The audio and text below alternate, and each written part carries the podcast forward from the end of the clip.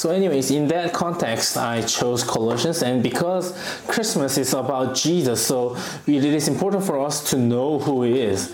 So, so our life is about knowing who He is, understanding who He is. So, as we understand who He is, we we appear, uh, we approach, we get close to to the, the, the perfect spiritualities. So when we say we need to know him, it, it not only means to know him as a theory, but as a information, but as a as a experience.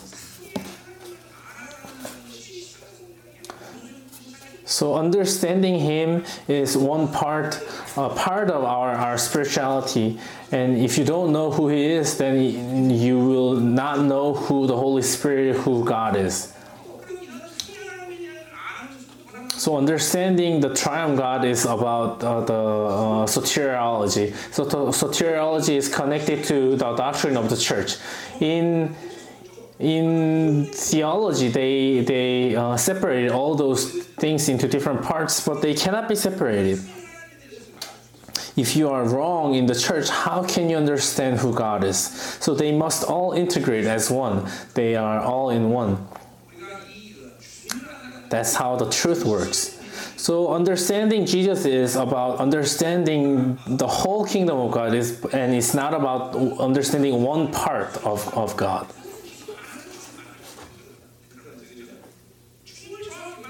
And if you meet the Lord in the right way, you cannot help yourself but to pray and but to devote yourself. So all the issues of spirituality uh, happens because you have met the Lord in a wrong way.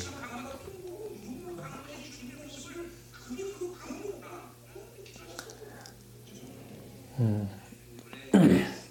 so, so understanding who He is in the right way is connected to all the issues of spirituality. And that means also that if you understand who he is in the right way, you will not have any problem in your spirituality too. So I wish, I hope that today will be the time that we will meet him. And in the main text, we can see six different images of Jesus in, in the text today. And he came, him came among us with six, six different images. So, verse 13 and 14, he came us as a redeemer.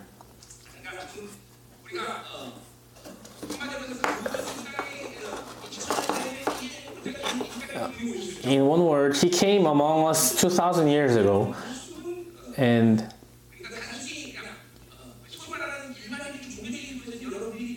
and of course, in in other churches they, they only say that oh jesus came to forgive us.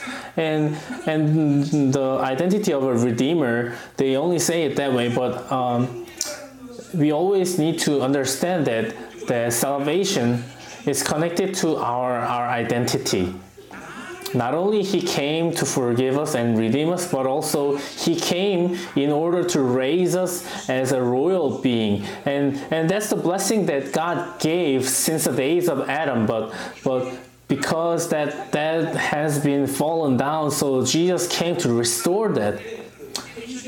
So when we use the term redemption we not only need to use the term um, to forgive but also but also we need to understand the context of Him restoring us and, and separating us completely from the sin. So now we have this identity who are completely separated from the sin.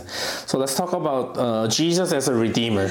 Verse 13 uh, there's a term that He has rescued us and He has brought us. So, from where He has rescued us and to where did He bring us? Just like God had led Israelites from Egypt to Canaan, Jesus rescued us from somewhere and he has brought us to a different place. So, what does that mean? It means that our identity cannot be the same before the Jesus and after the Jesus. And that's how God declared the system of the world. Uh, in, in in Hebrew word, he gave us this five new system. So if you do not live by this new system, then you are you cannot uh, belong to the kingdom of God. Now, Jesus has set aside five different things, and we said that uh, through Israel conference. So, anyways,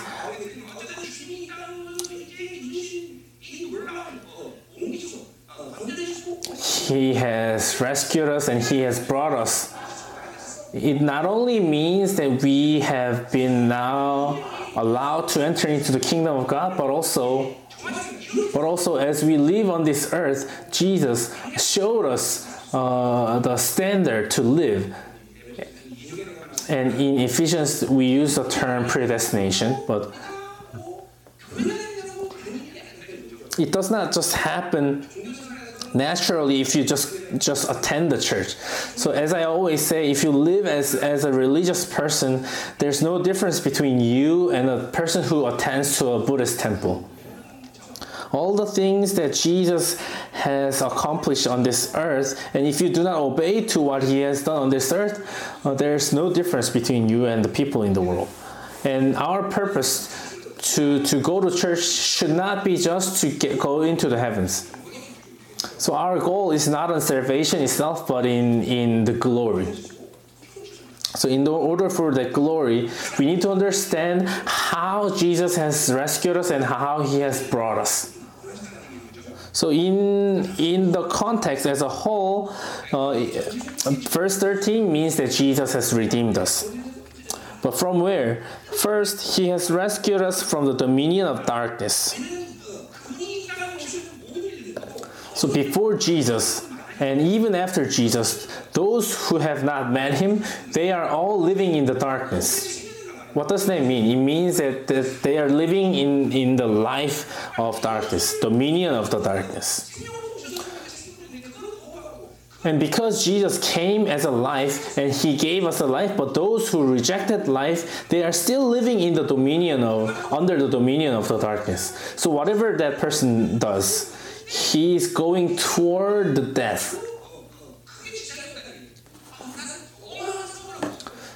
Even if you say, Oh, I'm doing a great business, oh, that does not matter. I'm a lawyer, no, that does not matter. I'm a doctor, no.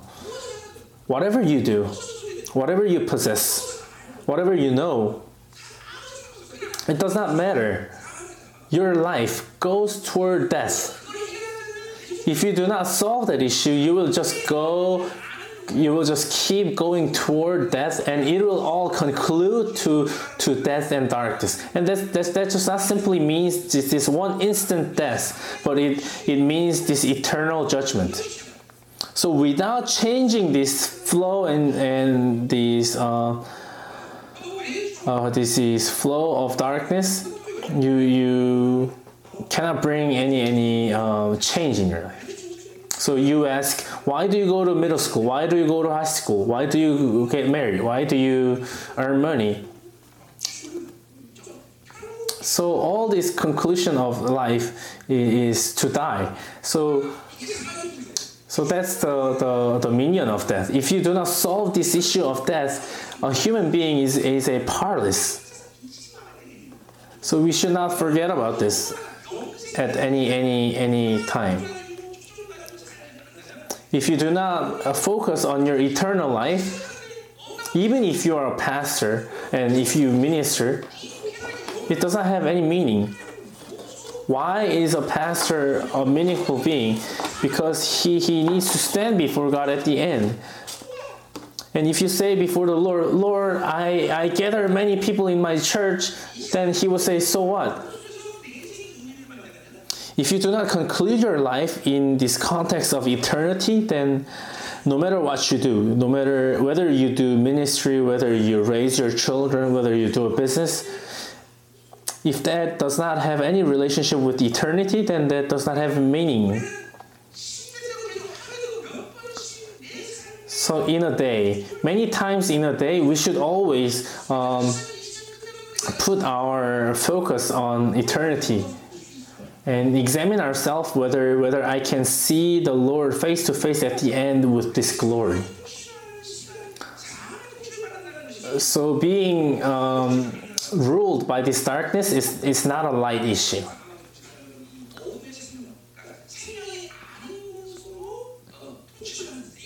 So dominion of darkness. What does dominion mean? Dominion means that some someone is ruling someone else so it means that when we are under the dominion of darkness, we were ruled by the darkness. So so with your own strength, you cannot do anything. Those who live outside of Jesus, they misunderstand as if they can do everything, but but a human being who is ruled under darkness um, is, a, is, a, is a being who cannot do anything by himself, who are only being led by the darkness. So I always say that there's nobody uh, who who willingly choose himself to commit a sin. So if you live just by, by the enemy, then, then the enemy will choose the amount of the sin that you will commit. And just like Galatians, we when we live, uh, we do not live by ourselves. We, we well, only thing that we can choose is whether we should we would, whether we would live through Jesus or not. So as we as we choose to live through Him, then He will live for you. So if you the conclusion of the decision that you will not live by Him will lead us to the darkness. You cannot make excuse saying that oh because i did not have any um, connections because i did not have any good backgrounds. No. Only only um, conscious that you had before uh, uh, for that conclusion is is not choosing jesus And did I choose to live like this by myself? No, I, I, I told our Lord that, that I will never be a pastor. And I never um, decide to do these worldly missions or anything. This is, this, is, this is life of child of God. This is grace. Everything given by God and living through that grace. So we've been brought out of that, that dominion of darkness. So do not misunderstand. If you if you live outside of God, then it's it, it automatically leads us under the dominion of the darkness. So that's all the conclusion of the people who live outside of God. You cannot bring any conclusion in your life outside of God. Never forget this. So you are you are worshiping in this place. And we can describe it in many ways but one of the things that we can say is that we are being ruled under this air that is existing in this in this area. You are breathing through this air right? Amen. If you have any difficulties breathing in this place then you need to go to the hospital. But anyways scientifically speaking uh, we can say that the air is completely ruling over you. And if you are like trying to reject that air and and uh, you know block your nose, then you will die within five minutes. So we are the beings who will always be led by something, always be ruled by something. So those who are being ruled by the sin will always be led by the sin. So here in verse 13, what, he, what did he do? He has rescued us and he has brought us. So this is the term that was used in the, the Roman, Roman Empire era.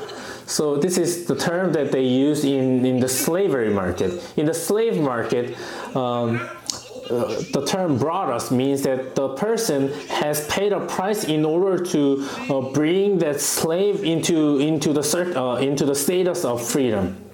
So the fate of that slave uh, is determined by by the, the Lord that, that that person meets. So who is our, our Lord? We know who he is, right? Then so that's that's the end of the story we not only become a, a good slave, but a slave turned into a king, a royal being. So we should always have this, this joy and amazement of, of salvation. So, anyways, what happens?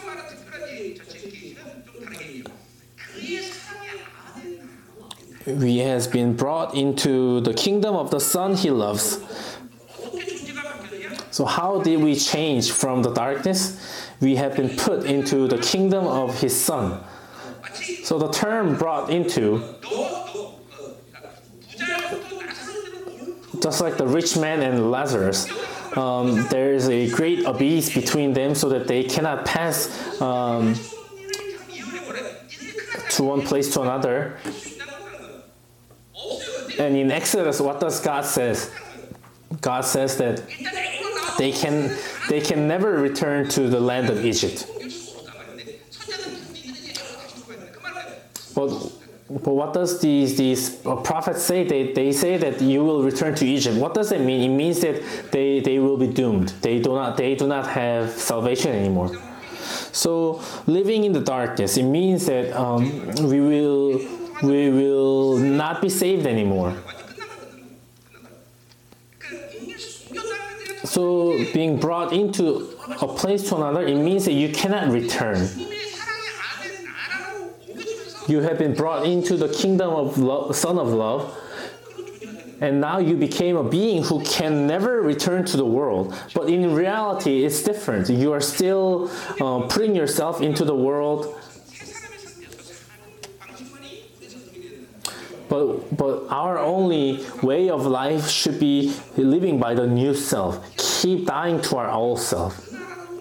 That's the only, that should be the only um, image of life that we should have.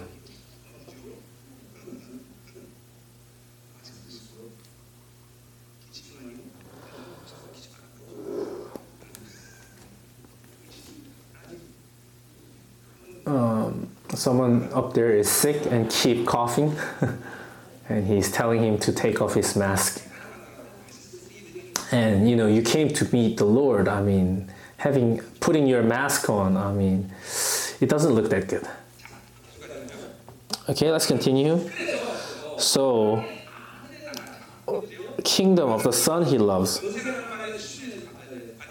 Kingdom is a word that uh, it is contrary to the word dominion that appeared before. So in in the world,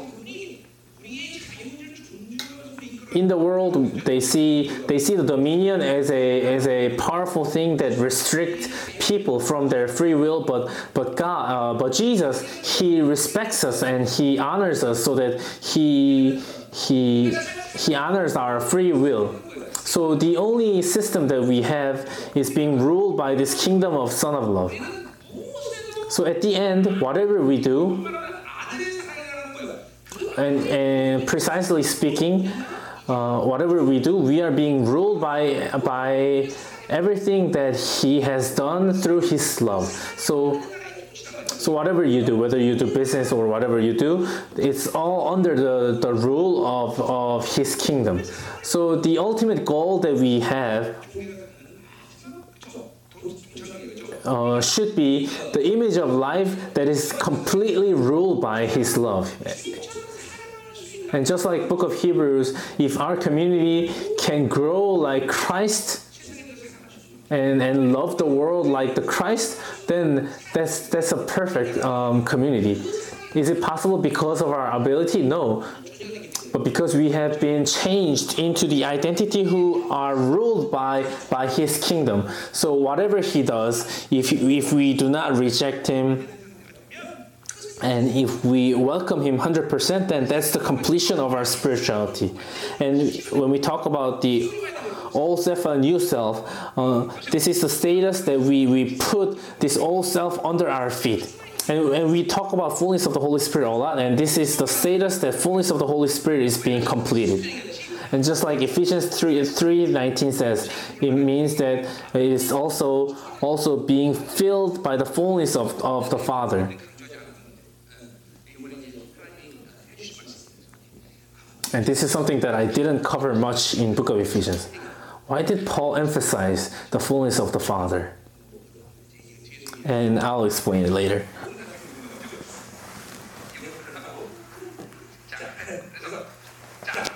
So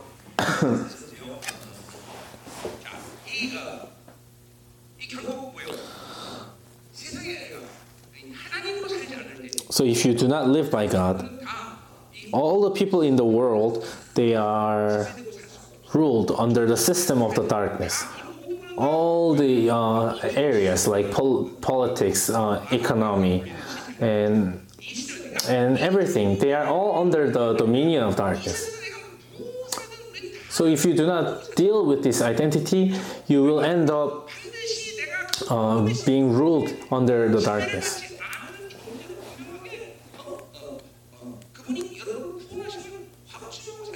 So you always have to have this assurance of this salvation that Jesus has brought you from the darkness into the light. And if you do not do that, and if you belong to the world, and it, it only means that you are being manipulated by the, the rule of the darkness in the world. There are many people who are living religious without understanding this. And in the system of the devil, um, religion is also included, right? So, so you are only living, having a relationship with with the enemy. Okay, let's continue. So.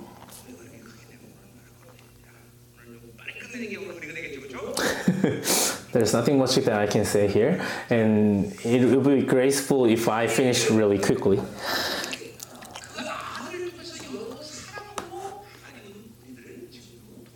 So, through this love that He has opened through His Son, God is still ruling us through that love. What does mean that He is loving us through this love? Then He that it means that God does not spare anything to to these people that He loves, to the church that He bought through through the payment of His blood. God does not spare anything.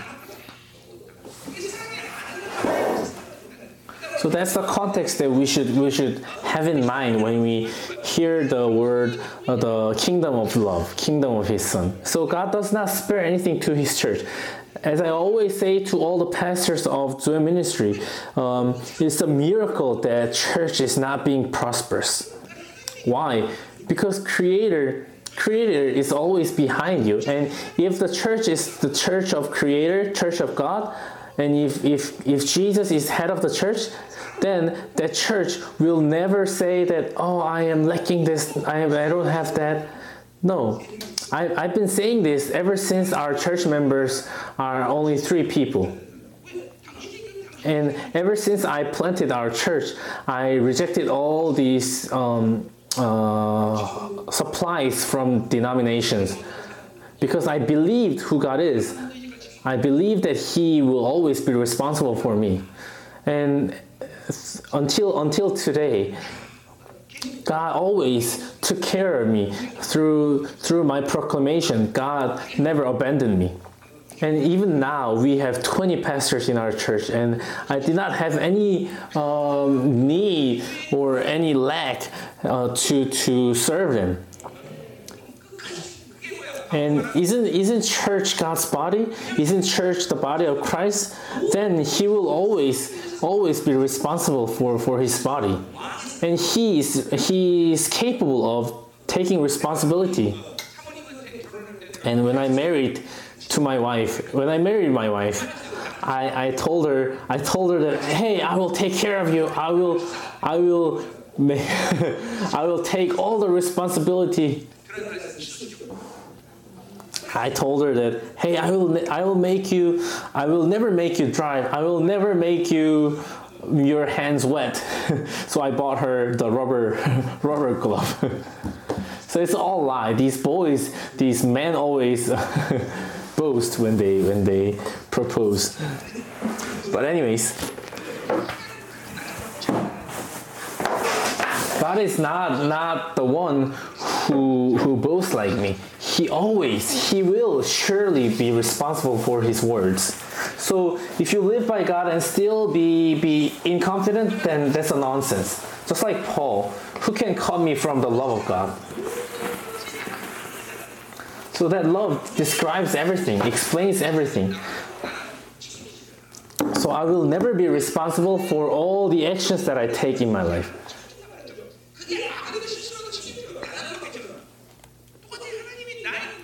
Just like dad who is being responsible for all these actions and mistakes for his son god is taking care of all the the um, actions of, of us so without this confidence how can we believe in god those who believe in this will never be afraid of, of mistakes. So God will never scold for the mistakes, but He will always scold for unbelief. Trials and errors are, are not unbelief. and I sense lots of um, husbands and wife having having fights and quarrels. many many years ago, our church members did not usually husbands many husbands did not come to the worship after having fights.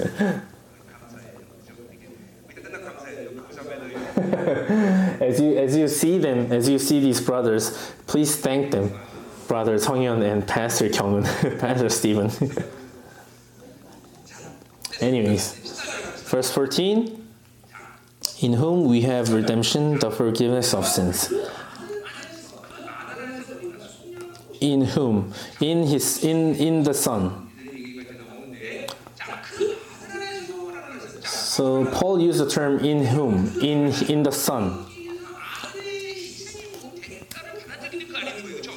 More exactly speaking, we uh, receive, we accepted all, all uh, the payment that he has paid, all the all his sacrifice. As we accepted that, we are now indwelling under under God, and this is this is a life relationship between God. So now you became the church, you became a new creation, you became Son of God. All this dignity and worthiness. And through this righteousness, you receive the holiness. And after all this conclusion, now you are under, uh, you are in, in, in the Son. Okay, no need for longer description. And what's the most important thing that is happening in Him? Uh, redemption, the forgiveness of sins. This is something that appears in Ephesians 1 7.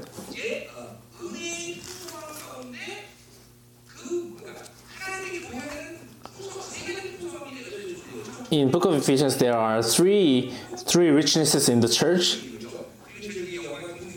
And the most important thing is the riches of glory. And, and the most important thing in the richness is the blood, the precious blood. And that's the uh, fundamental of the grace. Because without the precious blood, you cannot enjoy other richnesses. And that blood is re, uh, related to the forgiveness. And that forgiveness is Hebrew word God.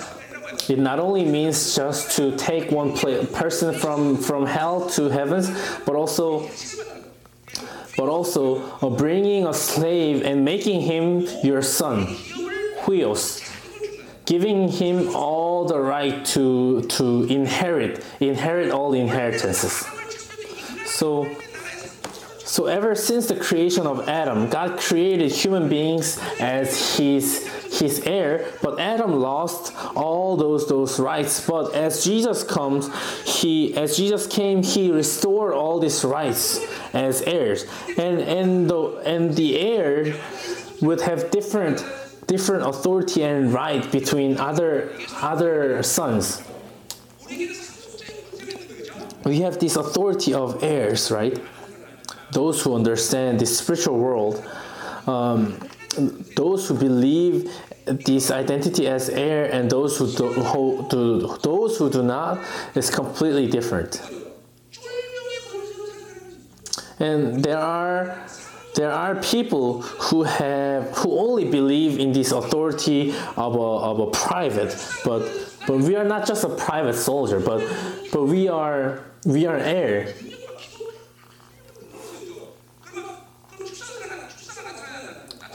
And some some people they have this ability to pray hard but because that person do not believe in, in his his power and authority as an heir he would not be able to cast out uh, demons. And the power um, is given by god if you pray hard and if you empty yourself but um, authority is about believing in who you are. Um, integrating all the Bibles and believing who we are and what God is telling us. So those who believe uh, in this identity of an heir, they will have this different authority. And why are your words keep falling down on ground? Because you don't believe in your identity as an heir. So prayer is not simply asking to, to God, but but officially asking, officially requesting to God. So so those to those who who truly believe in this identity as a royal being, God God has responsibility to respond to the person. So when I request to God, Lord, give me this universe, then He would He would He would never say, Oh, do not joke. No, He will He will always respond to me. So that's why that's why He said, Ask whatever you want, then it will be done to you. Of course, that might take that might take too long to be accomplished. So, anyways, that's the authority as an heir, being an heir. Okay, let's continue. 13. Redemption, the forgiveness of sin. So, why did we become an heir? Because we have been forgiven from the sin. But why? Why did we become an heir through the forgiveness of sin?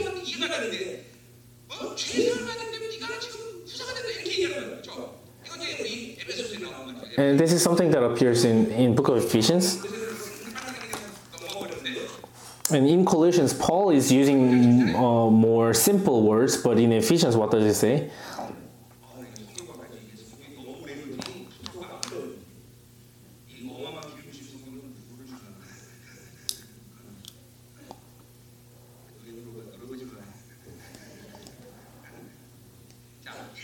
Ephesians 1 7. In him we have redemption through his blood, the forgiveness of sins. So through his blood, through his blood, the forgiveness of sins.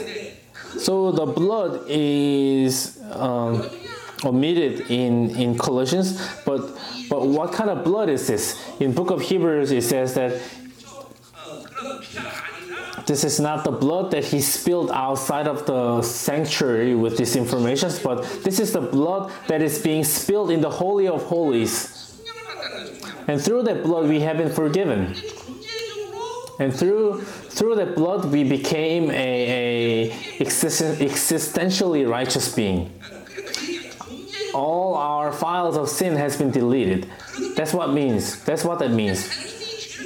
So not not just simply being forgiven from the sin, but but completely solving all these issues of sins. That's why God has sprinkled that blood in us.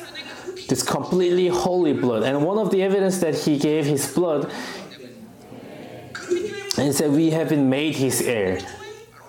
And because of that blood, who is who is uh, uh, introducing us to before before God? Jesus. So our being has completely been, been transformed.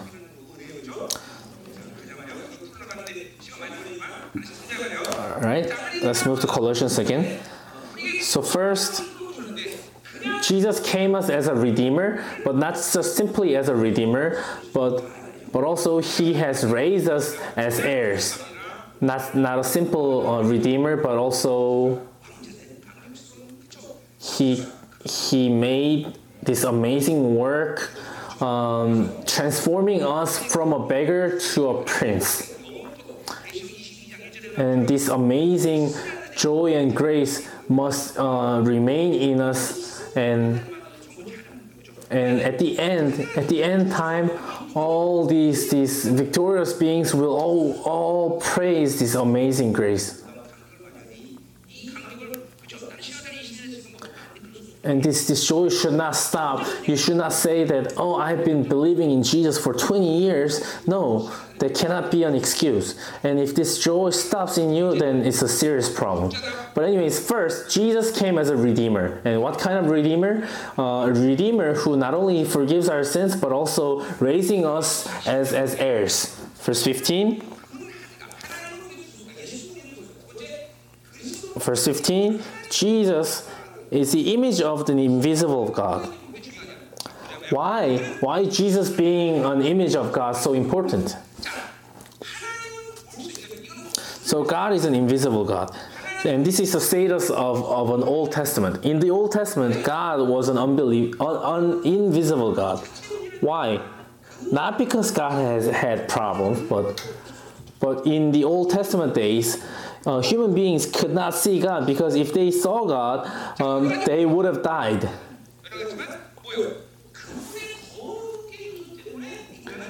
And because of many reasons. One of them is because of the holiness of God, right?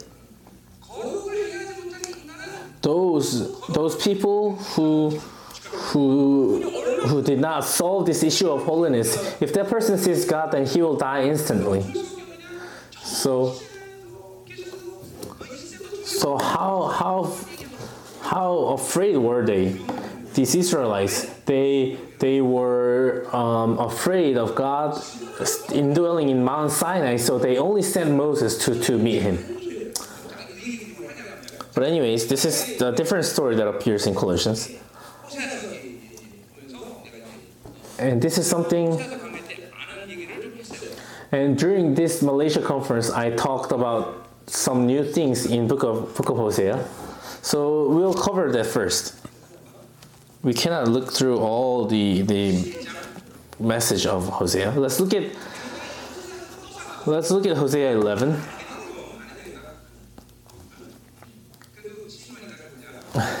let's look at Hosea 11.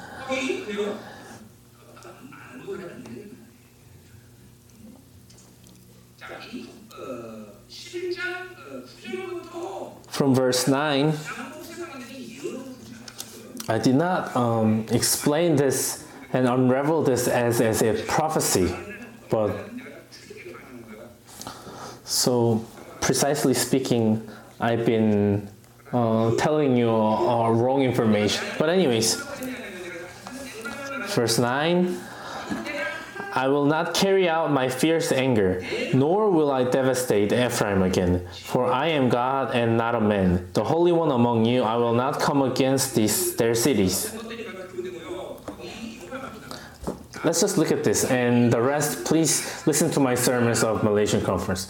What does it mean that I will not um, carry out my fierce anger? It means that God will go against His own law because because a, a wicked son must be stoned, but God canceled his son that he will not, he will, um, he will not, not carry out his law to, to his son. And as a, as a person who established this law, does, does God have a right to, to, um, to, what does it mean? Does he does he not have a right to change his law? He does, right? But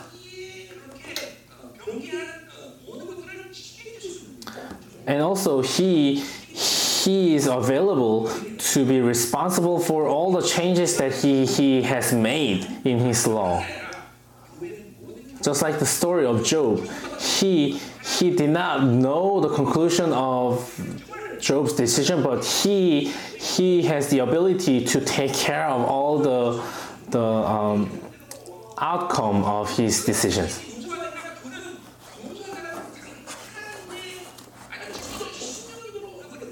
And and in, in our perspective, we are just being forgiven, but in God's perspective, God is, is going against all the laws that He has made. But that's what He has done. So in Old Testament, God forgave Job. Well, anyways, let's not go deeper. So, anyways, what what am I trying to say here? Uh, for I am God, not a man, the Holy One among you. I will not come against their cities.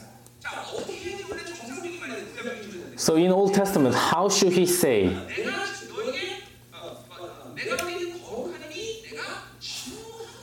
He should have said that the Holy One among you, I will bring my anger toward your your your evil deeds. But why did he say that he will not come against their cities? Because this is a prophet. Uh, this is a prophecy. What kind of prophecy? That through his son, through his son and forgiveness. What did? Why did Jesus come?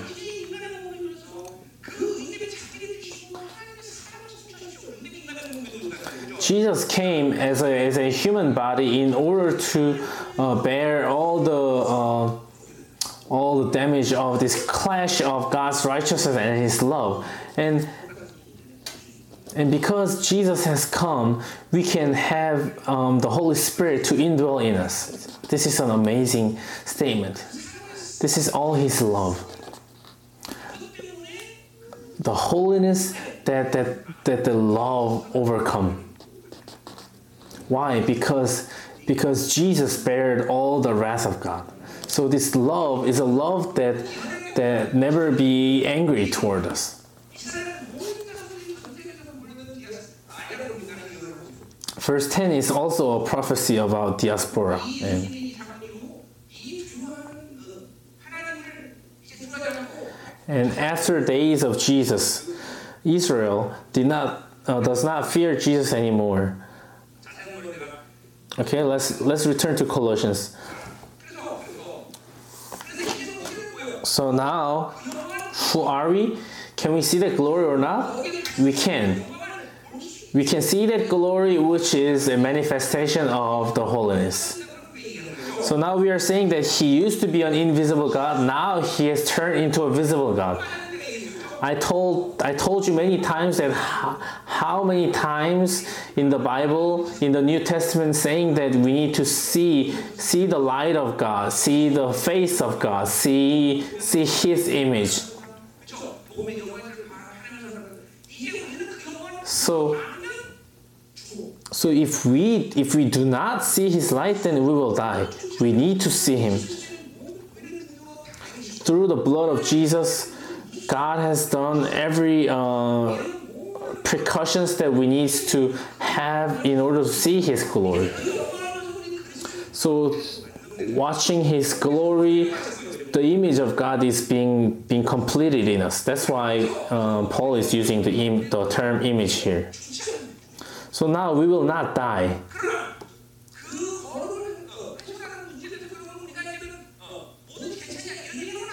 but we are not saying that we are free from all this issue of corrupting this holiness.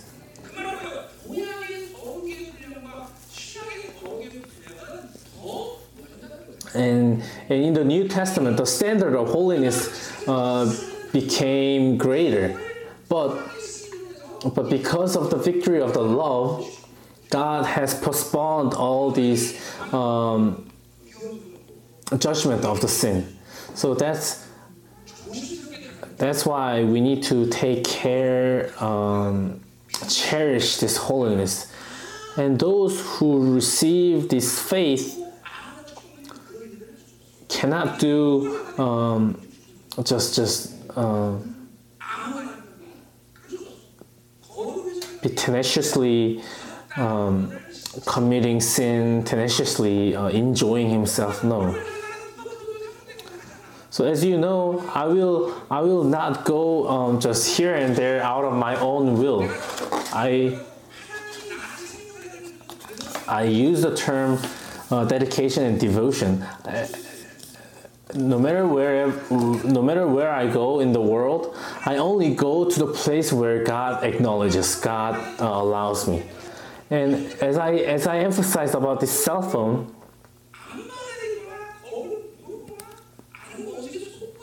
just watching the cell phone itself, it means that you have a binding in your spirit. That's that's why you freely use the cell phone and, and defile this temple.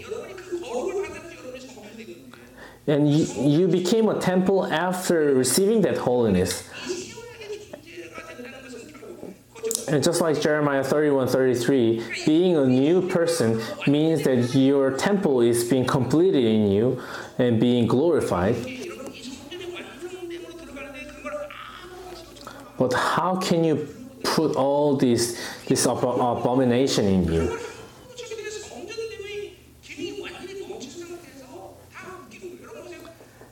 And that's why you are being bound. And look, even even in your body if you if you eat too much fat too much too much meat your your blood vessels will be hardened through through the fat that is being being stacked in, in your blood vessel. And if your if your blood circulation uh, does not work well uh, your body will not function. Right? Right? So if if being temple in you is stopped, all the functions of spirit will be stopped too. And more precisely speaking, think about uh, think about how life your life will be if Holy Spirit rules you hundred percent.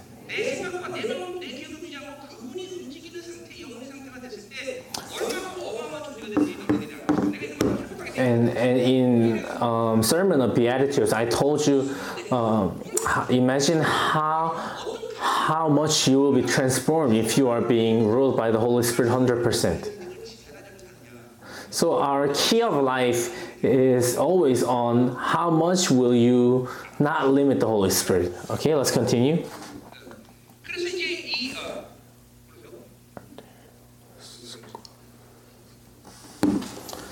Okay, let's return to Colossians.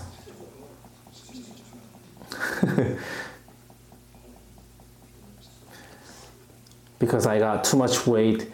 I gained too much weight after Malaysian conference. Now I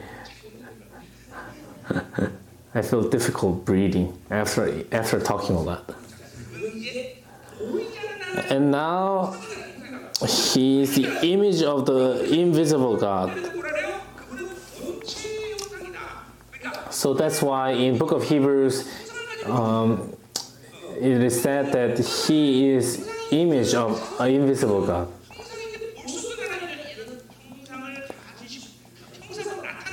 Now Jesus has been incarnated as an invisible God, and and in terms of Christology, Jesus came with with the flesh of a human being in Romans, it says the image of, of flesh starts. He has all the conditions uh, equally as we have. But also, he, he has the identity of Son of God. And he has shown all his identity to us through the cross.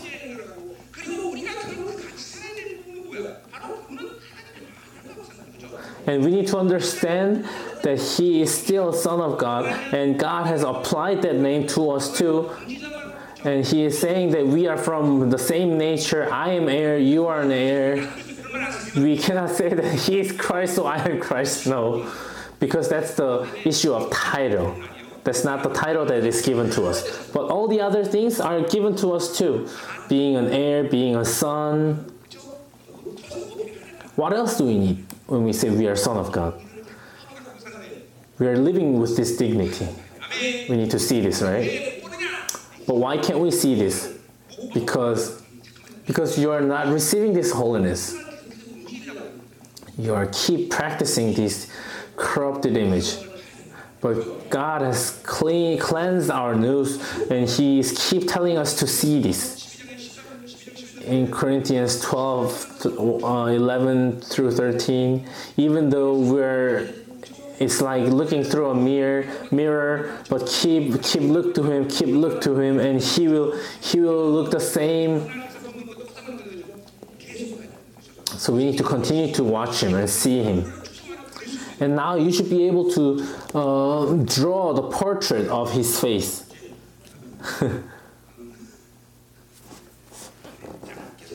Okay let's continue So he he is an image of God, so we need to see him. And what else is he saying? Verse 15.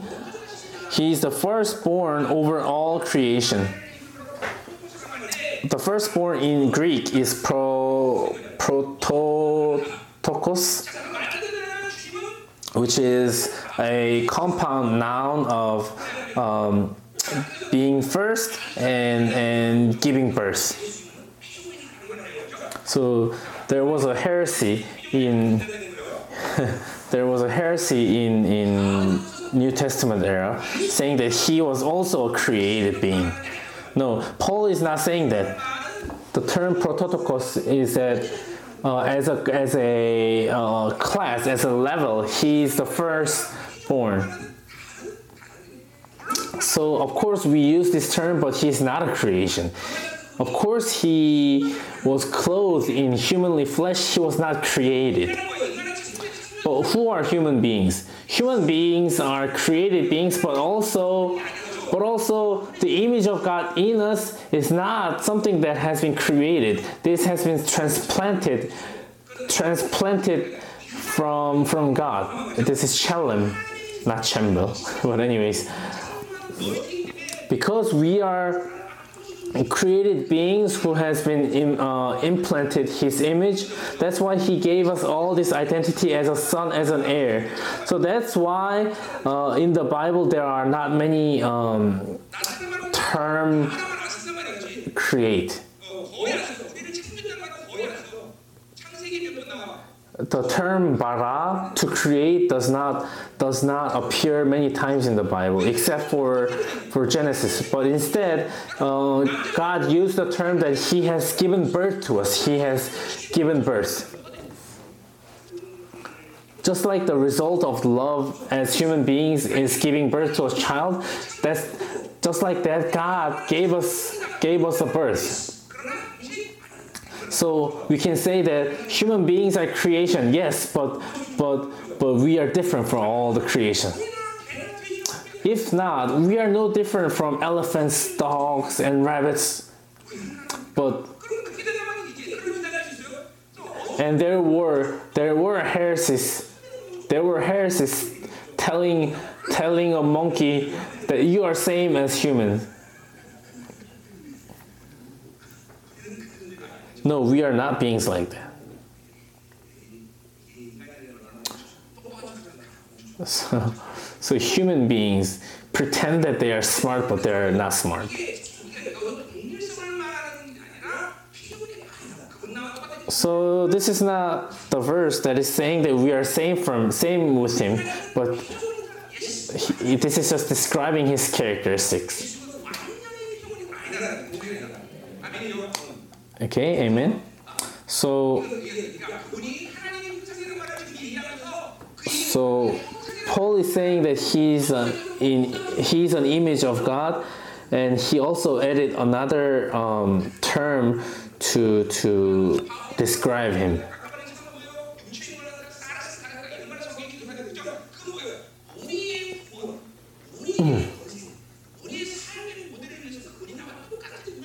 Hmm.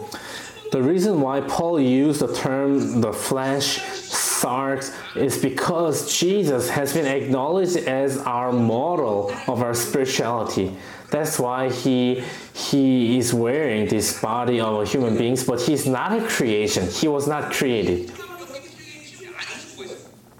So who what else is what else is not creation? Is angels are angels not creations? They are.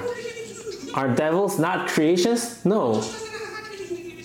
And of course, angels have ability and authority because God gave them the ability and authority. But the devils, they only have abilities through the system and order that God allowed through the darkness, but there's only only two who are not who do not belong to the creation is this triune God and this heavenly tabernacle that does not belong to the creation. So we need to understand what our identity is about. human beings are amazing beings. We have image of God.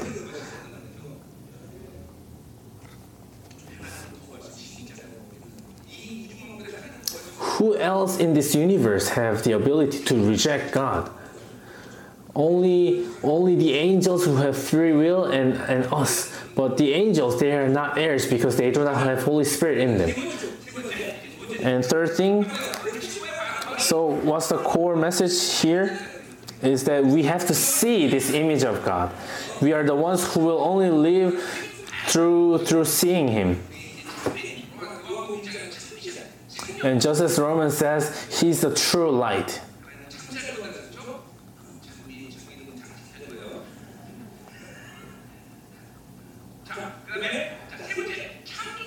Okay, thirdly, verse 16. For in him all things were created, things in heaven and on earth, visible and invisible. And spiritual things, are they visible? No. Angels, no. But are they all created? Yes, they are created by God, right? So, what does that mean that Jesus is a creator?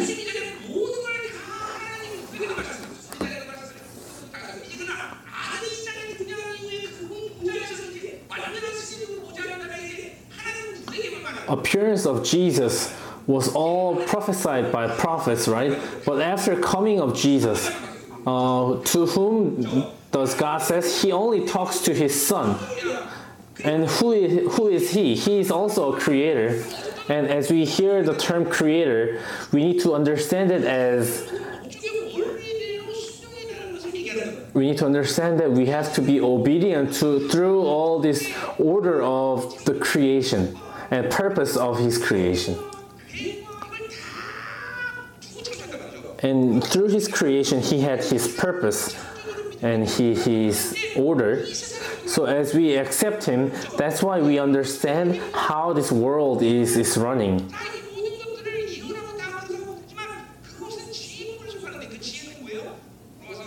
Um, as we go all around the world and prophesying to, to the ministry around the world, um, that belongs to wisdom. And one of the reasons why human beings can be happy is because we are obedient to the plan of creation and purpose of creation. And if we go outside of the purpose, then we will be, be miserable. And if you become rich without being holy, that's not in the order of creation. Then you will be, be unhappy. I, I've talked about many um, order of, of creation. And just like this, this, this, this paper, this is made out of tree. But why did God, why did God make this? Why did He make this? In order to uh, build a building? No. So in all creation, He has His purpose. And if we accept Him, we will understand what the purpose of this creation is, what, what the purpose of Him creating us.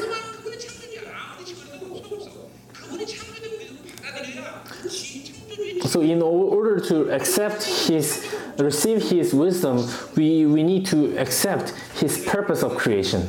And and I always say that when God says it will be done, and it will be done, why? Because because it is His will. When I say that this will be done like that way, then it, it will be done that way. Why? Because I see it through the order of creation. And what are the visible things?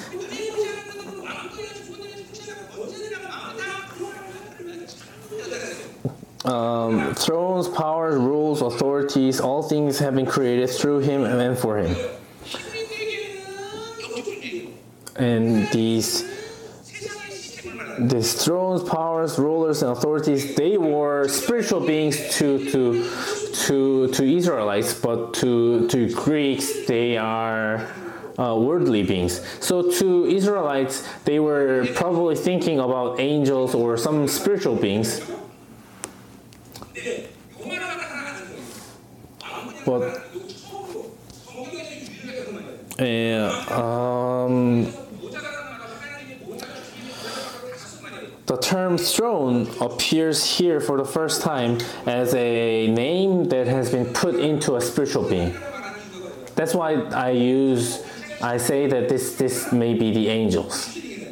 But in in book of Ephesians, uh, these words appears also, but they they are mentioning to referring to to the devils, these spirits of darkness.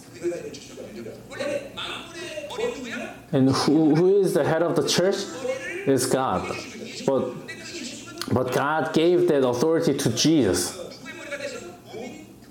And now Jesus became head of head of his body, which is the church, and the body is ruling all creation through through the order of his his head. So that's why the church has this universal scale. Church does not uh, does not church is not limited to his country, but but the reason why we are ministering all the world is not because we are talented or we are good or something like that, but because we have this authority. Because we are church of God. Our businessmen, your business must influence all the world because you are you are body of the church. Are you sick? Why are you not saying amen?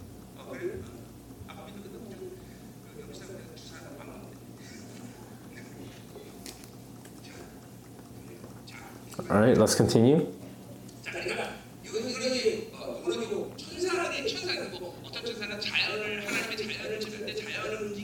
some angels. There are angels who who rule over nature, angels who who affect the thrones, and this is talking about the levels of different angels. In the last 25 years, Yelbang Church has been ministering with these different levels of churches, and angels are created to, to work for the church. So they will be happy when they work. But who are you? You are not created to work. So you should not have joy through the work. We are created to have a relationship with God. So when you have relationship with God, that's that's where you should find your joy. And if you find joy in your work, then you will only be slave. But but the joy that you should have attending to the church should be the, the, the joy to be on air. Okay? Always remember that you are on air. But still, many of you are you are um, taking your joy in your work. How can you like working? Anyways, he's a creator.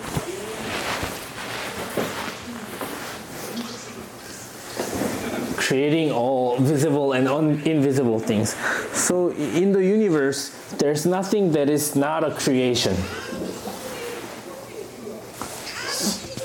So everything is creation. Why are you afraid of those?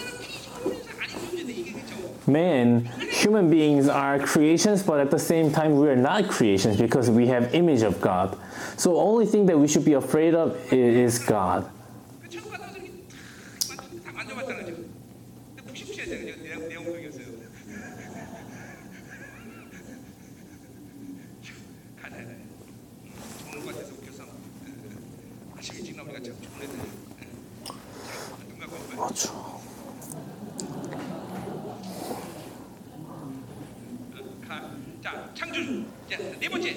번째. Okay, fourth, 7절. verse 17.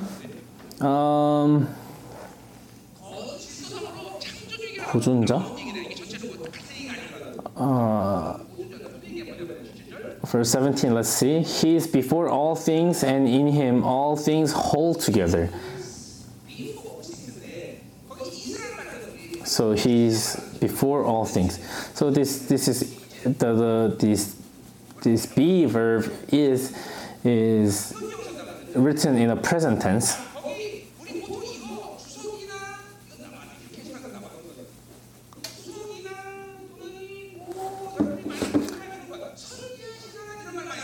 And many scholars use this term that um, God, who exists, who existed before all things,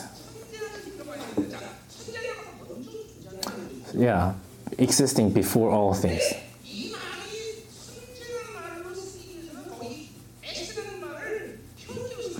In order to use this, this verse as a term to, to describe him, this, this verb should not, should not be written in a present tense, but it should be written in an incomplete tense but but the reason why this is written in a present tense, it means that um, uh, this is this does not describe.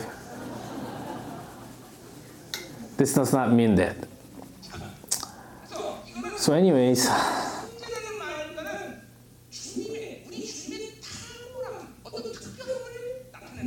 So this is actually a, a word that is describing of excellency of him.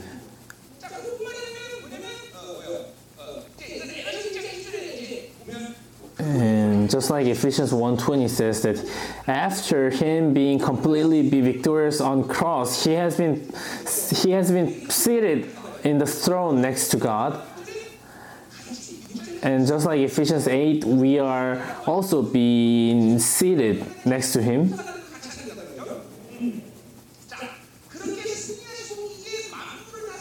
And being victorious, ruling all creation, and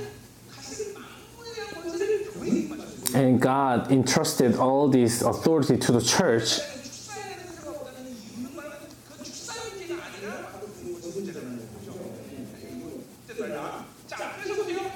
So the important is that he holds. So the word, so the term that saying that he seated on the throne, where is this throne? Is it does does this throne exist somewhere in this universe? No, it's in this heavenly temple. So he is the one who transcends. He is transcendent being so so whatever happens in this universe is under his rule.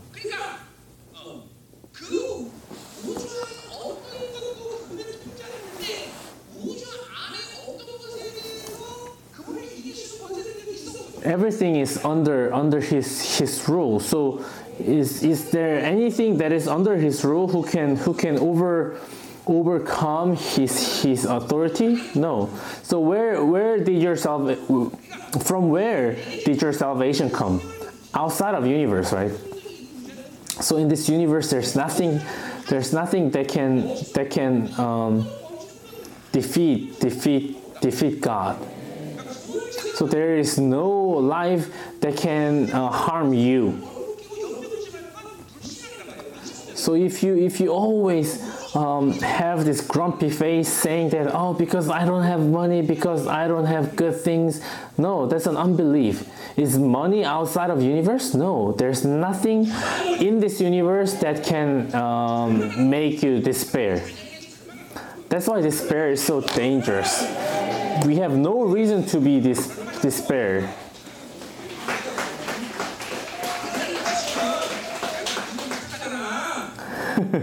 if you clap like that, I I am confused as if I am in Latin America or something. Anyways,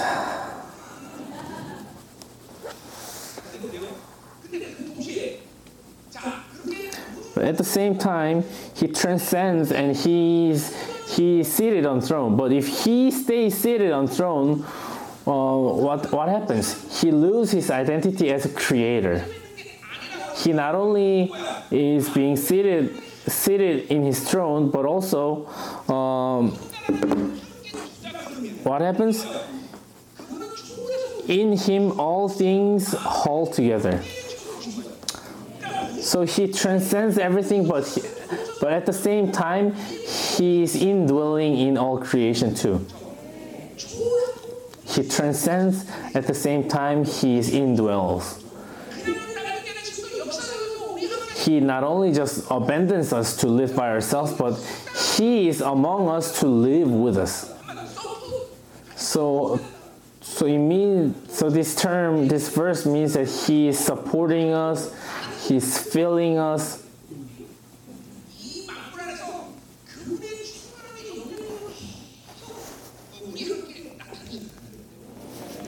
So he keeps showing his influence of his fullness to his creation.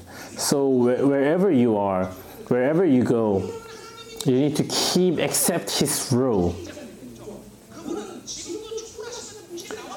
He transcends and at the same time he is indwelling in you. But and even though you are living in this earth, but at the same time, you need to believe that you are also being seated next to Him. So that's why, that's why you cannot live according to what the world wants. Why? Because our roots is not on this earth.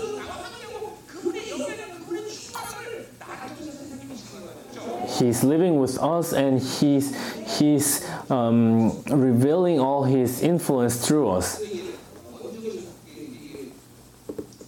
So here, verse 17, He's before all creation, all things. It means that He's He's excellent. That's that's characteristic of Him.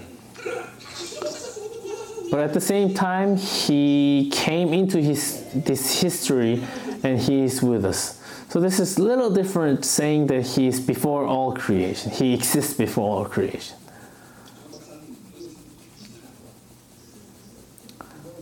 Whenever these controversial verses come, Pastor Chong, Pastor Chong Song will always come to me and, and ask ask for different things.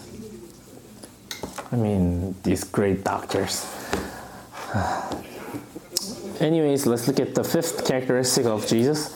So first, actually first, he he came as a redeemer. Second, he is he is an image of God, and we need to see that glory. And third, he's a creator. And fourth, he's an holder. And fifth, he is the head of the body, head of the church. Verse 18 and 19. So just as Ephesians 1.22 says, uh, we are in this relationship. Jesus, church, and all creation. Church is a being who can never live according to the request of the world. And you know this, you understand this, and you've been seeing this through our church. And and and ENSIP, ENSIP has been uh, embodying this. And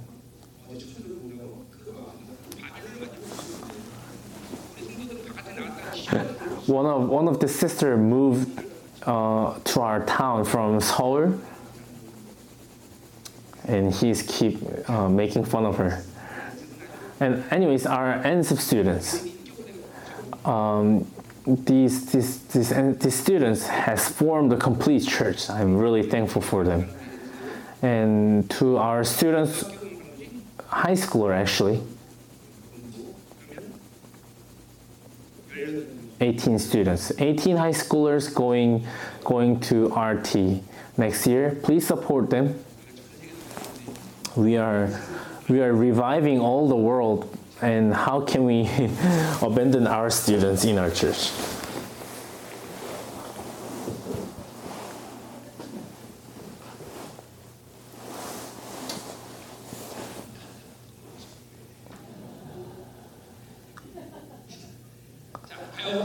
All right, he's head of the body. Body, the church. So he is the head, and church is his body.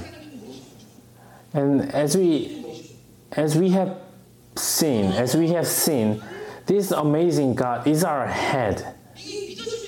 And if you believe in this, then would you dare to live by your thoughts? No.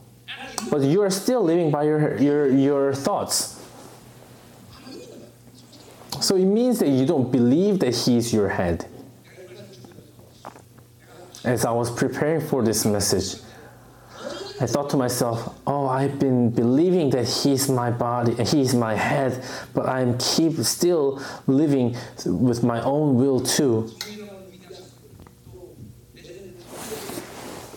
And as I compare my life as my life with all these ancestors of faith in the Bible, I am still limiting limiting God in my life. And I'm a person who does not live by my, my thoughts. I try to uh, accept God's will, God's thinking. And if God is truly our head, we, we cannot dare to live by my own thoughts. It's like having Albert Einstein next to you and keep asking this first grader student next to him, hey, what's the answer for this math question, math equation? So, at all circumstances, our key of our victory is to receive his thoughts. In Proverbs, the, the author of Proverbs says that um, put all your trust into him and he will he will take care of all your results. So conversely speaking, why why are all the things that I'm running um, are uh, fail? Why do they all fail? Because I did not put trust in God. For the last 25 years of the ministry, there's not a single not a single thing that, that we were not victorious. Why? Because Jesus, uh, because God um, initiated, God inspired us, God began, and God took care of us. And before now, before now, we did not have money. But when God when God tells us to begin, then we just begin, and, and the money uh, were filled automatically.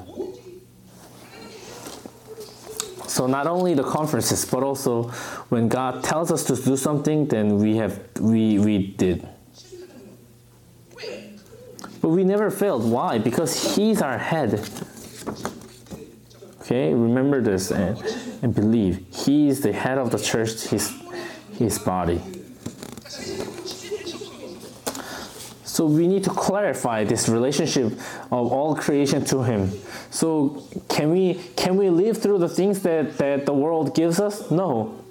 We always have to be a royal being. We have to rule the world. I'm sure that I have shown good examples through Yeobang Church. We don't do things that, that the world requires us. And as I say, be separated from Babylon, many people are misunderstanding that that they cannot live without the things that Babylon gives. Then what what does the church lose? We lose the authority. But the key of our victory comes from complete separation from Babylon that that God's God's holiness will not be, be limited from being exposed, being revealed. If you do not have separation, then you will never have authority of holiness. And God's word is a power that creates all the world. And, and we have that uh, wisdom, we have that authority.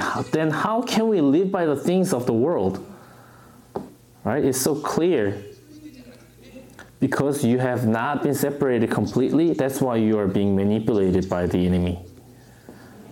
If we are completely being uh, separated from the world, we can completely live by God. So do not be fooled, do not be deceived.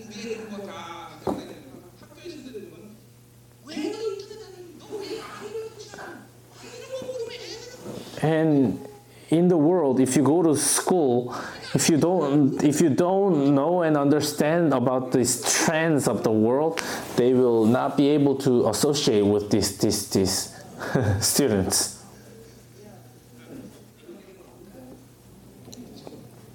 We are completely separated.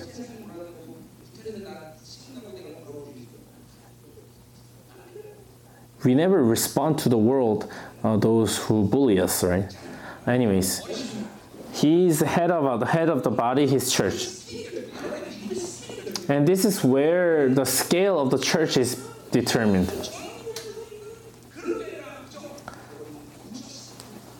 You have this universal scale. And even now, when Joy Ministry, when Zoe Ministries goes anywhere in the world, um, just like this one Chinese uh, pastor going to this one place, all the other other Ministry churches are moving too. How thankful!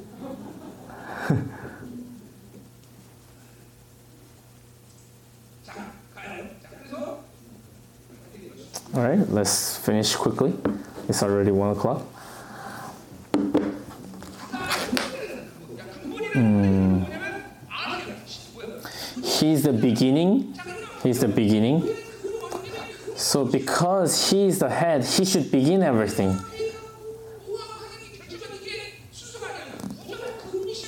Hmm. It should always begin by his his commandment, his order, his plan.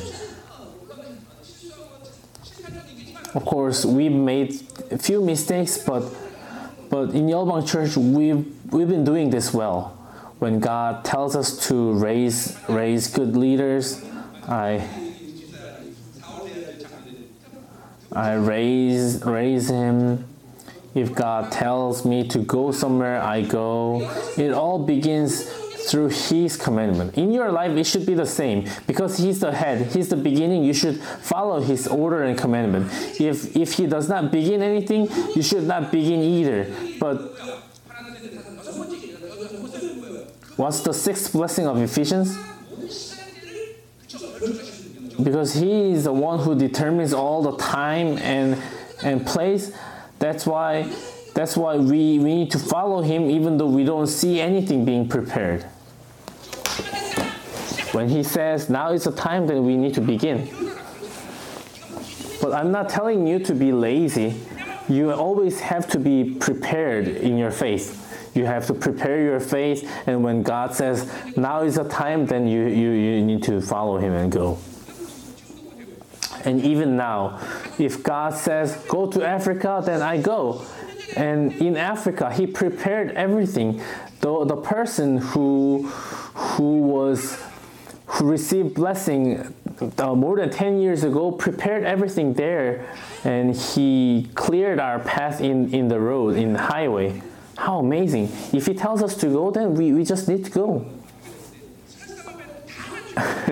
Everything except for the diarrhea in the Africa conference last time was prepared by God.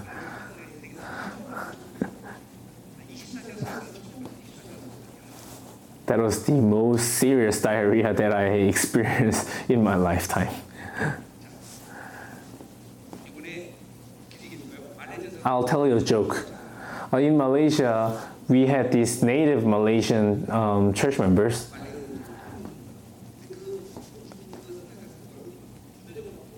and and the translator who is translating into this native native Malaysian language, he his face was red and he had this grumpy face. He was not receiving blessing, but after uh, hearing this story of diarrhea of me, he he he laughed out a lot and he got loosened. And and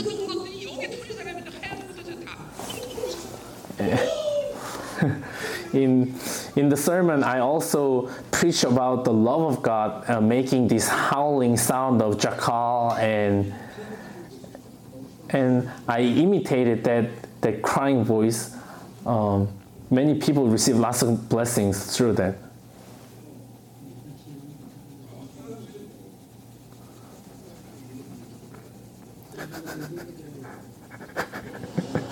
my anyways let's continue he's the beginning and he's the head um, And the firstborn from among the dead. Here also the Paul the term prototokos is used by Paul, but why did he use this term? in the days of Jesus, people died, right? And Lazarus came back to life. But precisely speaking, that's not the resurrection that we say in the Bible. But Jesus is the first person who became this, who became a perfect being.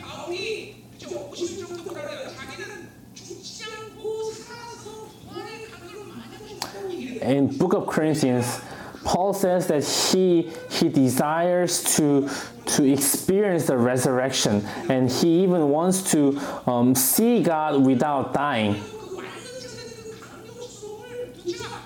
He, because he desired to become being transformed into this his perfect body. So, so the resurrection of Jesus is not a simply uh, resurrection of a flesh, but trans- being transformed into a perfect body. That's why this term Prototokos is used here. He was the firstborn of resurrection. So we need to also see the glory of resurrection of Paul too.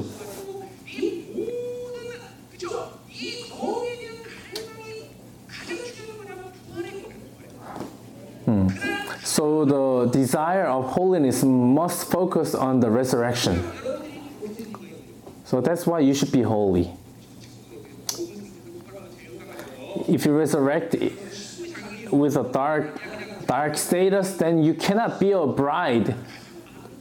Those who have qualification to become a bride are the ones who are resurrected uh, with with this this holy holy status.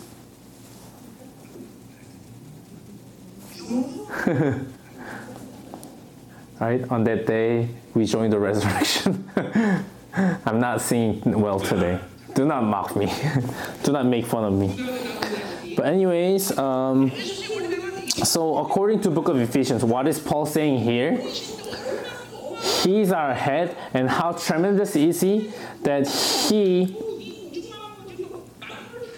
with this authority of resurrection, he is ruling all creation. But to whom did he give this authority? That he gave his authority to his church.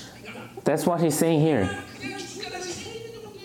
Not only raising people from dead, death, but look at yourself. If you are hungry, you have to eat. If you are sick, you have to be cured. But if you are being transformed to a perfect body, you will be changed completely. Let's look at book of uh, in book of Zechariah. On that day, on that day, those who are weak will be like David, and those who are like David will be like God. So when your body is transformed into a perfect body, then you can eat and you cannot eat either. And you will not go to toilet. Because all your body will digest everything that comes into you. I mean, this this does not appear.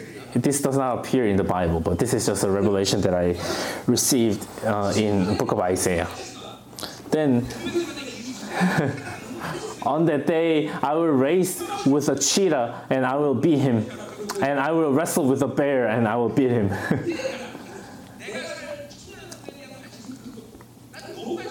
And I was so interested in this millennial kingdom that I will live in. Aren't you guys interested too? On that day, I believe, I believe that on that day in this millennial kingdom, everything will be restored. And I told you about this, this in Book of Isaiah, right? And God has ability to change us, transform us into that kind of body. And and how can you limit him in you? How can you uh, push him back? And we talked about tabernacle of David. In the wilderness, over 40 years, God provided Israelites all the foods, all the clothes to wear. And at the end time, God will raise his glorious church. That's why I say that manna will come down again and the Red Sea will be split apart. and it will be a short period of time, but there will be a time that the glorious church that the Antichrist cannot touch will appear. That's how God, God worked to Israel in, in the six days of war. Just like early churches, uh, the one will be uh, teleported into one place to another place. And Ansip, you guys, you, not, you, you guys don't doubt, right? When when Sister Songja when she broke her arm, she did not believe that she was cured, but our NSIP students believed they did not doubt. Okay, let's move on.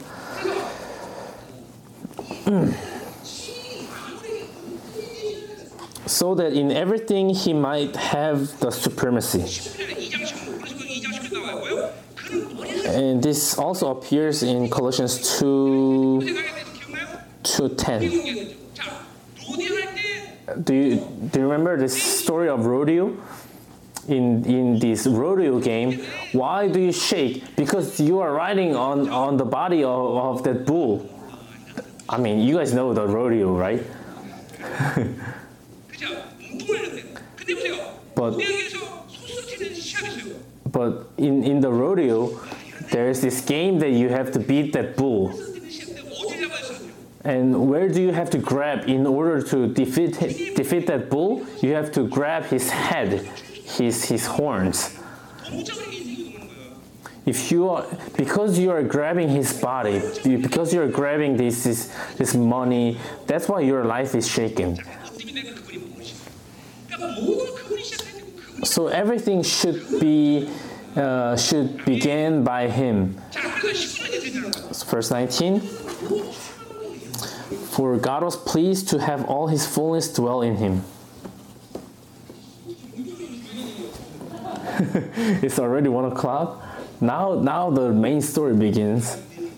Should we rest a little bit and have second worship?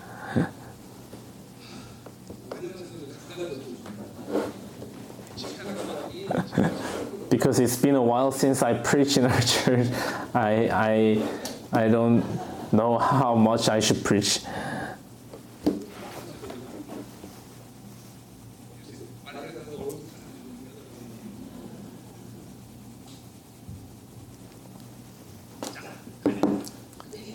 All right, uh, let's let's let's go. For God was pleased to have all His fullness dwell in Him.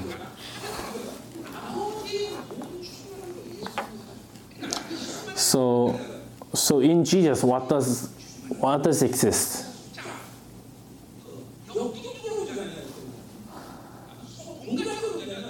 If we talk about uh, the space, who exists in Jesus is Holy Spirit. In us, who exists? Holy Spirit. But in His dynamics, anything can exist. Uh, anyone can exist.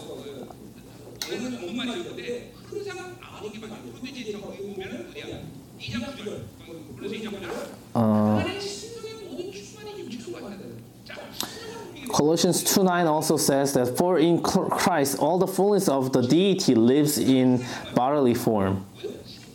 So bodily form is somatiko, which is he has been incarnated. So so in God every every holiness is being embodied. And also verse 10 and in Christ you have been brought to fullness. So it means that it means that the fullness of the Father is in Christ, and as Christ is being head of the church, the fullness is also uh, indwelling in us too. And in book of Ephesians, what does Paul says in his prayer? I want you to, to be filled with the fullness of Father.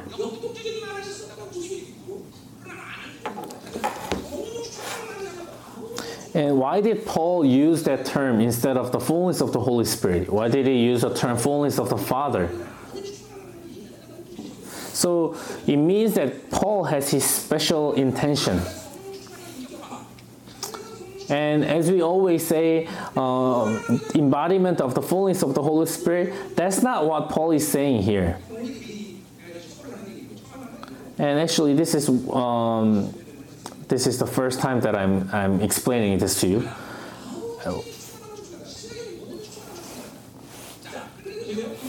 Okay, think about this.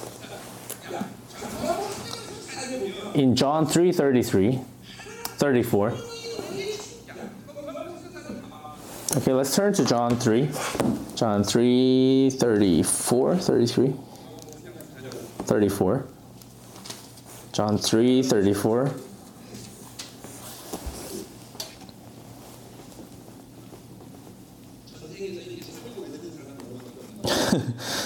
You are the only people who listen to the sermon this long in the world. okay, what does it say? For the one whom God has sent speaks the word of God, for God gives the Spirit without limit. And the term itself is little little controversial because this is kind of describing the spirit as a as a non-person. But but the spirit here is about the presence. So so now the presence is amazing right? But what's the problem with the presence? Uh, the problem always lays on the people who receives the presence let's say this cup is filled with the sand about half. And if you pour the water if you pour the water and if water spills over can you say this this cup is filled with water? Half is okay. If you fill the cup almost uh, almost a whole cup with the sand and if you if you fill the cup with water and if water spills over can you say that cup is filled with water no. And this might be the problem of the most people. You you might be okay in the worship but if you return home and if you see your husband who is not who is a non-believer watching tv and you you you get angry immediately. So we cannot necessarily say that presence as a fullness of the holy spirit so that's why i've been emphasizing to you to empty yourself empty yourself so the grace grace is actually always a, a sustaining status because it's all about relationship. But those who are not lim- uh, uh, emptying himself can never accept this. If you have hurts, it will always leak. If you have bindings, it will not. Uh, you you cannot um, receive. So always being renewed. Paul is describing this status as fullness of Father. So then, what is this fullness of Father?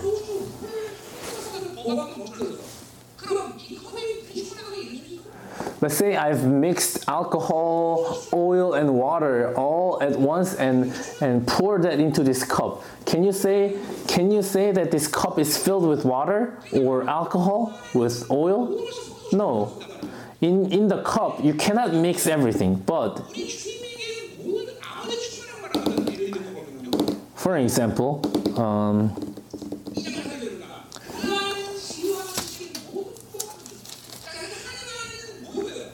in Colossians 2 3, it says, In whom are hidden all the treasures of wisdom and knowledge.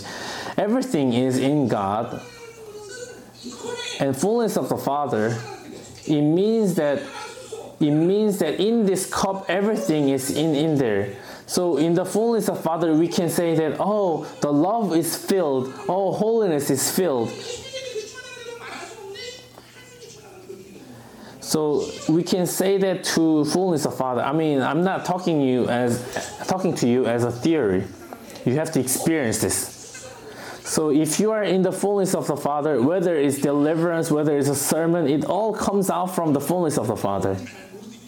You might not understand this that well, but but it, as you have witnessed my ministry, it does not matter where I go. It does not matter you, even if I have diarrhea. There's no limitation of me revealing, unraveling God's fullness.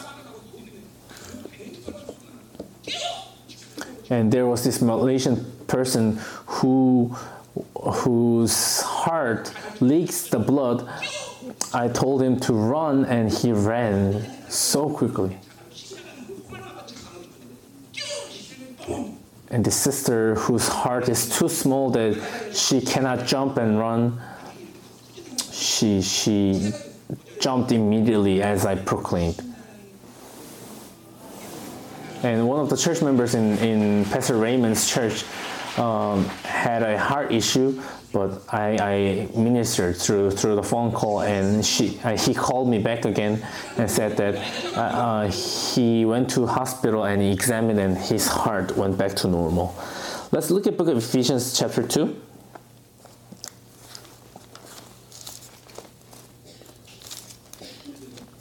Ephesians.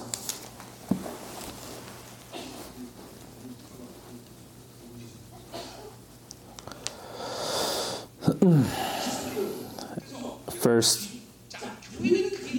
uh, ver, chapter 1 verse 23 chapter ephesians 1 23 which is his body the fullness of him who fills everything in, in every way. So church is the body and paul is saying how the body should should indwell uh, and exist so who is him here fullness of him who fills everything in every way. So conclusionally, him is Jesus Christ here. So what is fullness of Jesus? He is the one who has every fullness of his Father, whether it's faith, whether it's love. And Jesus is head of head of the church. So the fullness of Jesus, if it is filled in the body, and if the church have this obedience, complete obedience to, to his head, then through, through his head, he will fulfill all the dominion to the world. And why, why in all creation. Why did he come in all creation? Because he's the head. He came among the church so that he he has to um, rule.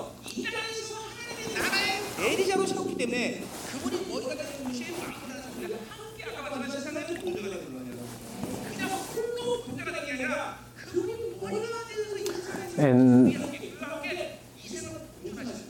and Jesus is ruling us, supporting us as a supporter, as a head. And as church obeys to all the thoughts of him, then then Jesus, who has all the fullness of his Father, will fill his church so that the church will be filled with all the fullness of the of the Father, so that the church can rule over the creations through his fullness. So if you if you do not empty this cup and fill the water in this cup, can you say that the water is filled? No. This is not a theory. And these days, I always say the fullness of the Holy Spirit, and that's good. But when you ask for fullness of the Father, then it will all enter into you and cultivate everything in you. Your hurts, all the dirty things, so that so that you will be filled with the fullness of the Father, filled with power, filled with love, filled with authority.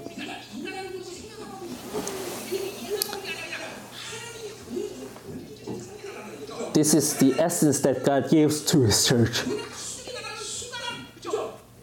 As church obeys to His, his head,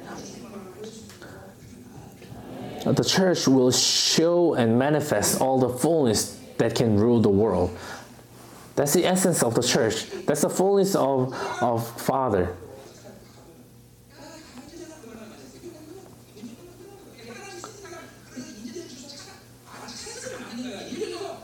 And there are many ministries that God allowed His chances to them to experience His presence so that they can change, but they only ended at, at presence.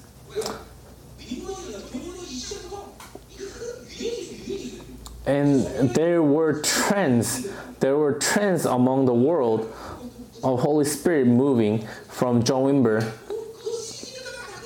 but after the season, the presence disappears. Why? Because they did not have truth.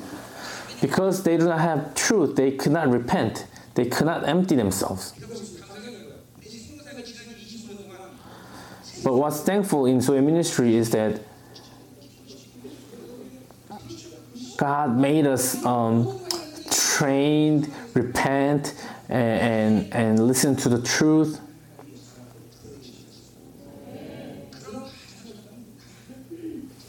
And without this, without this process, we are all the same.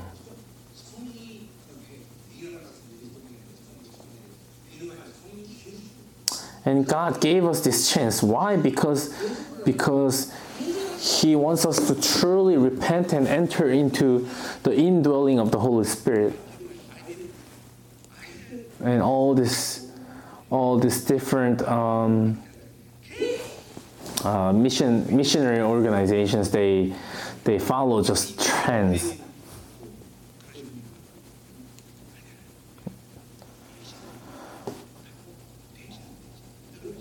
So the, the core principle is is about indwelling of the Holy Spirit. If you're filled by the Holy Spirit, then it's automatic. If the fullness of the Father comes, you will automatically have this life relationship.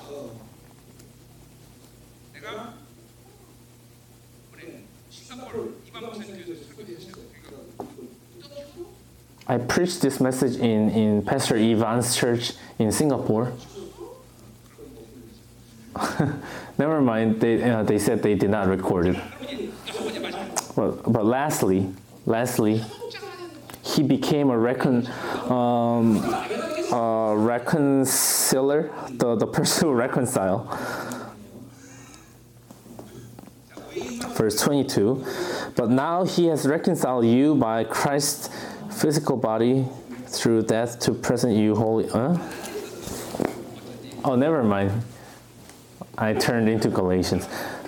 But, anyways, verse 21, uh, verse 20 and through him to reconcile to himself all all things reconcile to himself all things whether things on earth or things in heaven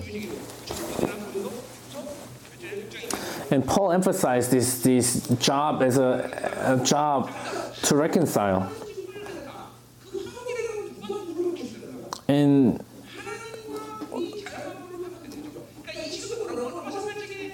in Romans 8, the creations mourn. Why? Because they lost the Sabbath that God gave. And those ones who can who can fulfill this Sabbath will appear. Who are they? They are children of God. And that's not Jesus, but who are they? The ones who have freedom of God's glory. So so when you maintain the fullness of the Holy Spirit and when you empty yourself and and if we if we talk about this in the term of holiness, then it means that we are fulfilling the fullness of the glory. And, and that, that glory will give you the freedom. Does that mean that I can do whatever I want? No. Uh, and yes, but actually, no. That freedom is being led freely by the Holy Spirit. If you continue to maintain the fullness of the Holy Spirit, then there will be a time that God will freely move your, your personality. And for the last 20 years, last 25 years of Yolong Church, uh, I, I'm trying to I'm trying to look through the history whether there were other other community who fasted like our church.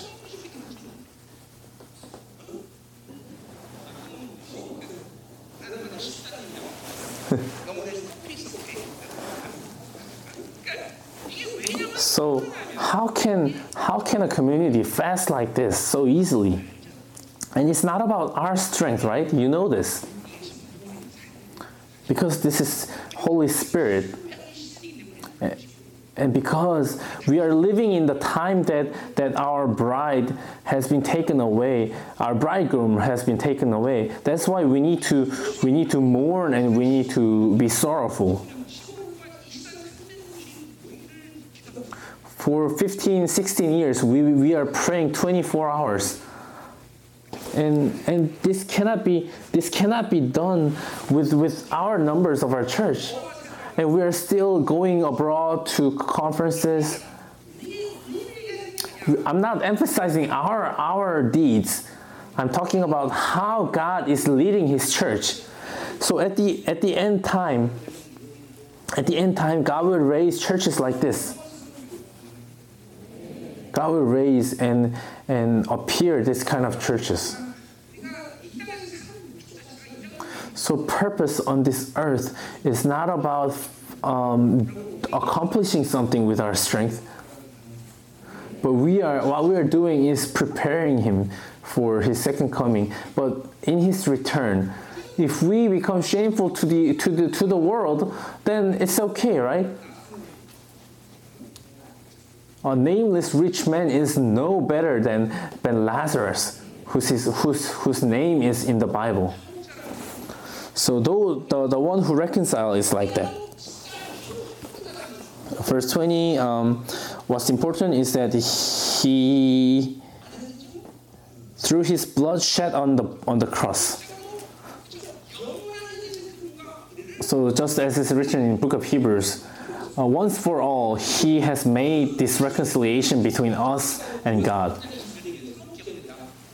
And in Romans, Paul said that Jesus became a offering of reconciliation. And that blood was spilled in the Holy of Holies so that we can meet him and we can have the qualification to meet him. And reconciliation, what does it mean? An unholy person can never meet God, but through this blood and through the cross, God reconciled us.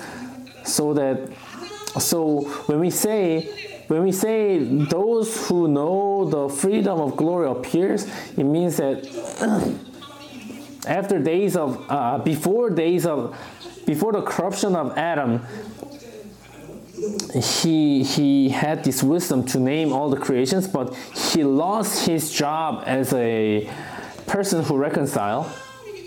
But through Jesus, he restored all this authority of reconciliation. So wherever our church goes, the creations move, right? In Malaysia, the forecast said that it will it will rain for all week, but it never rained.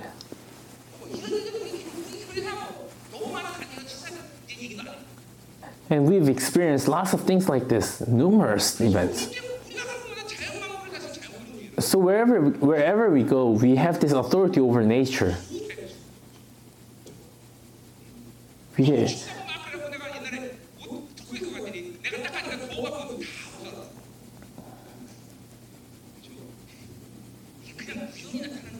and this, this authority does not just happen automatically when we went to Taiwan, because of typhoon, no airplanes, no airplane was able to uh, depart, but only our plane uh, went there.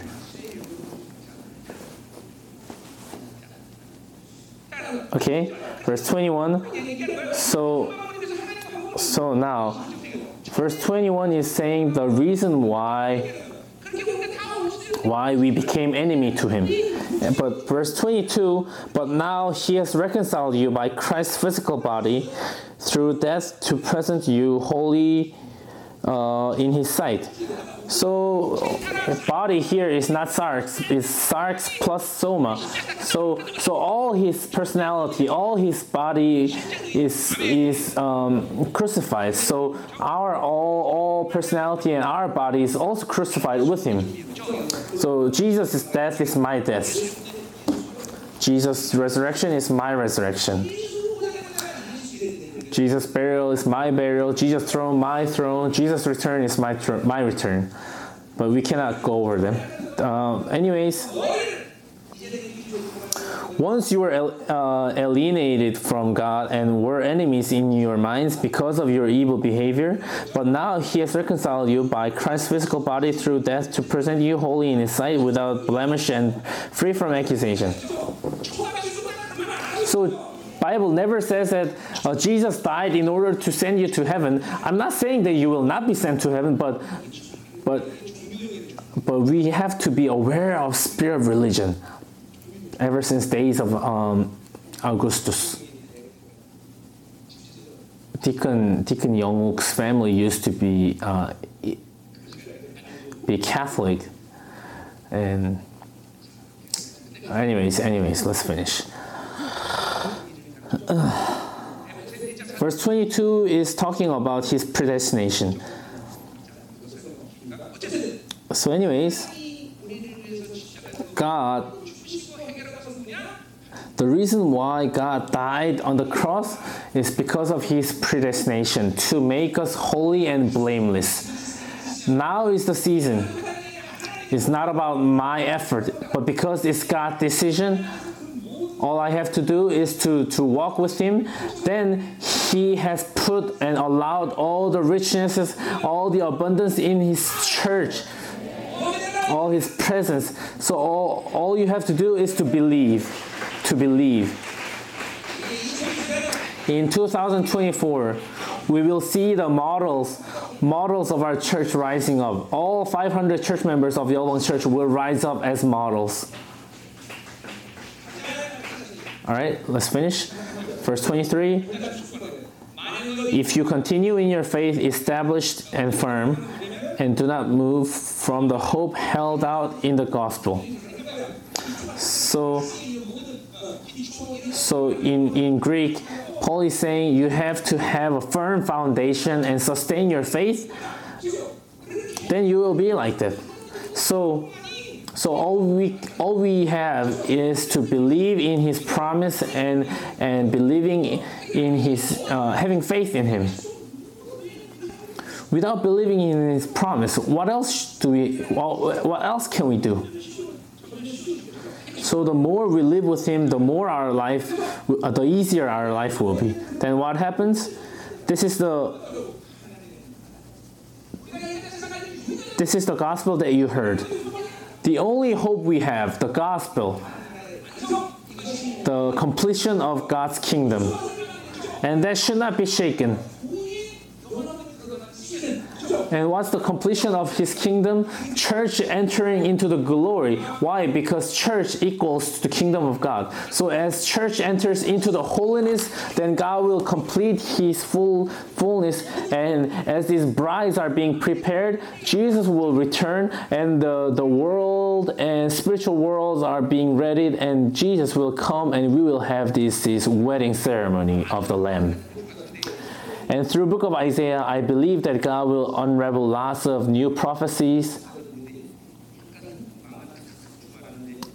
And I told I told these deacons, ordained deacons yesterday, or the days before yesterday, um, and I unraveled many secrets. But anyways,